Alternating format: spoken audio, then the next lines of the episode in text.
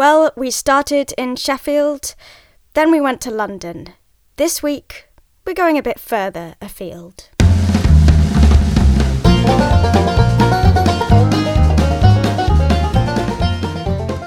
That's right, over the last couple of weeks, I've been in the United States of America, dashing around over the East Coast from New York to Boston to Rhode Island, Vermont, New Hampshire. I ended up traveling across Connecticut on a bus at five o'clock in the morning. Not sure if that counts as actually visiting Connecticut, but I was technically there and I had a great time. It's the reason we didn't have uh, a podcast two weeks ago coming out, uh, but I'm back now and I wanted to do something of an America special episode. Um, I was kind of living by the seat of my pants for a few weeks and not really knowing where I was going to end up, and therefore I didn't do much setting up of interviews in advance. So I've only got a couple that I've picked up on the go.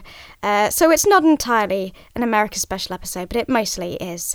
Um, I saw some great things in America that I didn't manage to catch on the mic. Uh, I was walking through New York and I found a tiny patch of land that was a public garden, just uh, used to be derelict wasteland, and people had come along and turned it into a little garden. Anyone and everyone could go in, could grow stuff there. Uh, you could get drinking water there, and it was really lovely. And nobody had sabotaged it with beer cans, you know, which is always nice. Uh, there was also lots of networks of soup kitchens, uh, which you know, not quite uh, what we're getting at with social eating spaces, but they are similar and they are good. Um, so that was really nice. Um, and I got to interview Molly Ellis, who I was staying with uh, in Providence, in Rhode Island, uh, who works for Farm Fresh Rhode Island. It's an organisation that looks a lot at uh, food from uh, the field to uh, the fork to how we get rid of it and tries to make that whole process more sustainable. So I had a good chat with her, and I'm going to play you that in a second. We talk a lot about uh, food stamps and SNAP, which is Supplementary Nutritional Assistance Program, and it's basically cards which people on low incomes get, and they can take them to uh, participating food stores and get uh, a cheap meal, uh, a cheap food of some kind. Uh, so we talk about that, and we're gonna play that in a second. But first of all, let's uh, crack out the theme tune.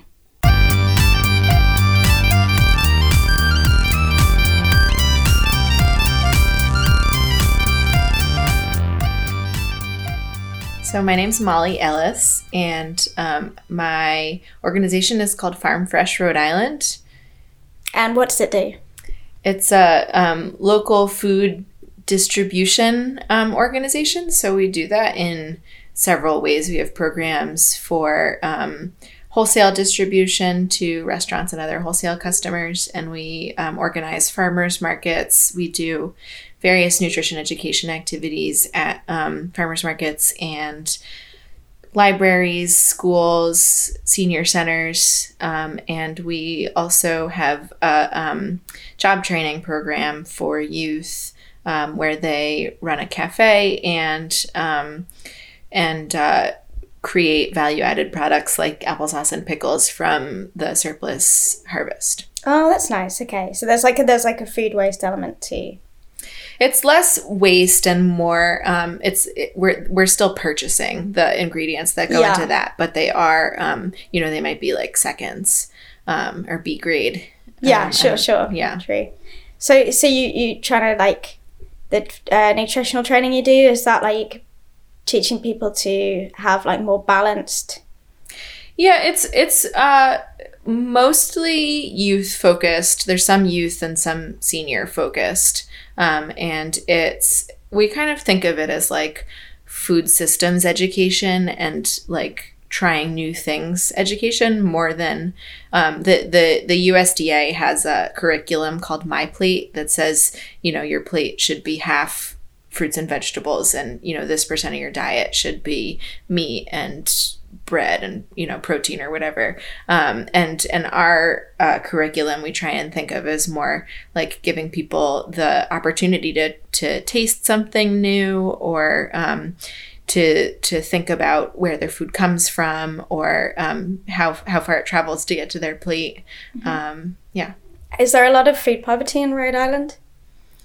Yeah um, I don't know the numbers off the top of my head, but um, there are. Let me think. Um, I think there are about sixty thousand people in um, using food stamps in Mhm. in Rhode Island, and um, we track how many people are using SNAP at farmers markets, and it's about 0.1 percent of the SNAP dollars that are SNAP is Supplemental Nutrition Assistance Program, which is food stamps. Okay. Um, and so it's about one- 0.1 percent of the um, SNAP dollars that are spent in Rhode Island are spent at farmers markets. But um, we try and try and make a tiny drop in the bucket. Are there many like sort of social eating spaces in Rhode Island, or is that not really a thing? Are there Um, any places like, kind of like food banks, but where people can, Yeah, like a soup kitchen. yeah, Yeah, yeah, yeah. that, like that that cater to all different parts of the community rather than just one part? Um, I mean, it, it, it's probably more like one-off events where you'll see that. Like there was a um, there was a community dinner that the mayor's office put on um, out in Kennedy Plaza, the um, bus hub of the city. Um, where uh, it was just open to anyone and, and they had a really long table and they everyone got a meal but um, there's an organization that i've heard of called food not bombs that organizes community meals um, With soup kitchens, what's the feeling about them? Because in the UK with food banks, there's like a lot of negative connotations and people like not wanting to go to a food bank until it's absolutely necessary and then feeling kind of ashamed that they have. Like, is there that feeling out here? probably to a certain extent um, i know there uh, there is less stigma about food about snap about food stamps here in providence than there is in some areas of the state and of the country um, Do you know why that is? Um, I think in an urban area, a lot of there's a lot there's more poverty than in a suburban or exurban area. Um, so you know if if everyone in your neighborhood is using Snap, then you have less stigma about using it yourself. Um, we also uh, it it um, you receive your benefits on an electronic benefits transfer card. Um, so it's not like you're using paper coupons. It's, it just looks like you're swiping your debit card. Oh, okay. So nobody kind of knows. Yeah, I mean, you can you can tell if you're like looking at someone's card, but Yeah, um, sure. Yeah, it's it's less. Oh, oh, that's clever. yeah. Yeah, that's good. Mm-hmm. And that was Molly Ellis. Uh, I really like the idea of removing the stigma of uh, taking these cards along by making them look like just any other card. I think that's a really good idea because that is one of the big problems with food banks. Uh, so Molly and her husband Alex then took me to a farmer's market in Providence, uh, which is not at all like a farmer's market in the UK. Uh, it was there was music playing, bike fixing, food was being served. I had a great, you know, curry and uh, and the sun was shining. It was a beautiful sunny day in Providence. There was also a light breeze, which is why there's a little bit of a distortion in the recording. I forgot to bring my uh, wind blocker for the microphone.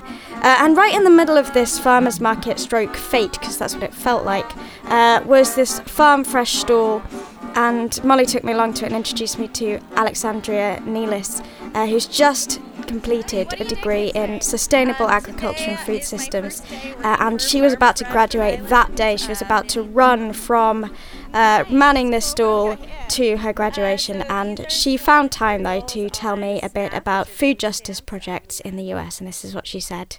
Um, so I started studying this about eight years ago. Um, and in that time, I've seen a lot of improvements in each of those areas that you mentioned. Okay. Um, especially kind of those kind of buzzwords that you just said. Um, yeah. are are uh, they're being used and people are getting familiar with them, especially as uh, chefs start to become aware. So chefs of restaurants um, are getting connections with farmers because of the farm to table movement, and so um, smaller farms who have those values already and are using those values already um, are able to kind of promote at that level with the restaurants. That being said, there is still a lot of work Uh-huh, sure. to be done. Um, especially not even at the individual level, mostly at um, organization levels being held accountable. Sure. And do you guys have like food banks out here? We do. Yeah? Um, we Rhode Island has currently one food bank, I think, because we're so small. With the whole of the yeah, I mean this Uh, is the smallest state in the it US. is, for it is. My UK listeners. who Uh, yeah. so we do. Uh-huh. Uh, is it in Providence? No. Uh, yes, the Okay. HQ is in Providence, I believe. Yeah. I'm not 100% sure, but Okay, that's cool. Um, good luck with your graduation. thank you so much. yeah, thank you. And that was Alexandria Nealis there. And uh, yeah, so that was my trip to the US. It was great fun. I'm already plotting how I can get back there in some way. But I had to fly back to the UK, unfortunately, at some point. I got back last week, and two nights ago, we organised an event at Food Hall, which I want to tell you about briefly, which uh, I think I mentioned on this podcast before, uh, ad- advertised it on here. Um, and this was basically a campaign update stroke, getting uh, opinions from people who came along about their ideas for the campaign. We gave a little talk where we are now, what we hope to do in future, and then we had some discussion points with the audience, and they gave us some really good ideas. Uh, there was a Labour councillor there, a former charity sector worker, some other really interesting people, uh, and they asked some great questions. I think particularly for me, one of those um, ones was how do we make sure that we keep the campaign open to new voices and new ideas outside of the central working group uh, throughout the campaign? And I think for me, the conflict with that one is yes, we need to keep it open and we need to keep these ideas coming in and we need to keep it grassroots, but at the same time, we need to make sure there is a central direction that we have. Um, because if everyone's contributing ideas, uh, completely freely, then it's very hard to take those decisions and move forward. So, thinking about how we can balance those two concerns.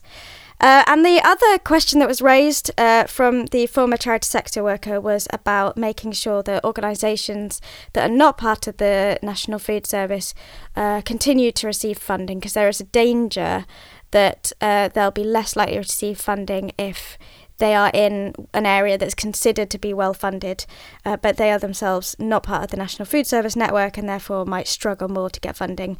Um, and actually, I'm hoping to get um, this person who raised that on the podcast because she has some really interesting stuff to say about all of this. So hopefully, we'll be hearing more from her soon. And just a bit of housekeeping. And coming up, I'm really excited that we've arranged a date for the Newspeak House event in Shoreditch in London. That's going to be on the 15th of July in the evening, probably starting. Uh, people arriving from six o'clock. We'll start talking at about 6:30, and it'll be similar in uh, format. Half an hour of us telling you what we've done, and then an hour of us getting your views and your expertise and your ideas. And then about eight o'clock, we'll all sit down and have some food because it is the National Food Service after all. Uh, so do come along to that 15th of July and do tell your friends, tell your enemies, tell that person down the pub that you run into at eight o'clock this evening to come to that if they are anywhere near London or even if they're not. Um, and just one more thing before we leave. I'm going to leave this episode on a sad note, I'm afraid. Um, a couple of weeks ago, on the 14th of May, uh, Charles Schofield, who came to Food Hall quite a lot, he was there most cafe days, uh, passed away. And it was a bit of a shock to me. I wasn't expecting him to go. He was only 64. Uh, and he was a great guy. We had some fantastic conversations. So I'm going to leave this episode uh, with a small tribute to Charles. So Charles was a really regular visitor of our cafe um, and a really valued part of our community. He challenged us quite a lot to improve, to be more open, to be more accessible. Um, but he was so supportive of everything that we did and so keen for our community to thrive. Yeah, he'll be greatly missed. For me, Charles was um, quite a kind and intellectual man, actually. He was always probing kind of um, new questions around different situations. So he would come into the cafe um, maybe at 10 a.m. and leave at like 3, 3.30. And for the whole time, he would be in absolutely um, kind of wild discussion with all of the people. He really did try to get what other people were going through and spent a lot of time talking, trying to figure it out. Um, he was, you know, that was one of the reasons he came to the food hall, and one of the reasons he thought it was really important was that he got to see and encounter people that he would otherwise be restricted from encountering. So he found the beauty in that and really kind of took it by the horns came every single day and like met like you know must have been hundreds and hundreds of people um, in a way charles will live on in the minds of everyone because it's his information that he's managed to share with such a wide amount of people that there'll always be a little bit of charles and a little bit of charles's intellect living on in the kind of like you know the kind of collective consciousness. So he's not really dead. Charles was a regular visitor to Food Hall who I spoke with, I think, almost every week since I've been volunteering over the last year and a half. And he was a really, really memorable guy. Um, we would have long conversations. They weren't just a kind of passing hi, how you doing? And we talked about some really difficult stuff. I think he enjoyed um, pushing my buttons, as he would say, and and and playing devil's advocate sometimes, and, and kind of jokingly doing things to wind me up. And I really enjoyed chatting with him um, about the things that he found interesting and learning in parts a lot about his really interesting life. Um, he would come out with some surprising stuff, which I I, you know, I'd, he would reveal more of himself to me about um, his past flying planes, for example, and it would just, you know, every time some astounding fact about himself would come out. Um, and yeah, I'll remember him for his um, loving antagonism and for his love of custard. Um, and for him just being a really constant, warm presence in Food Hall for um, myself, but also I know for a lot of other visitors and people who came into the space.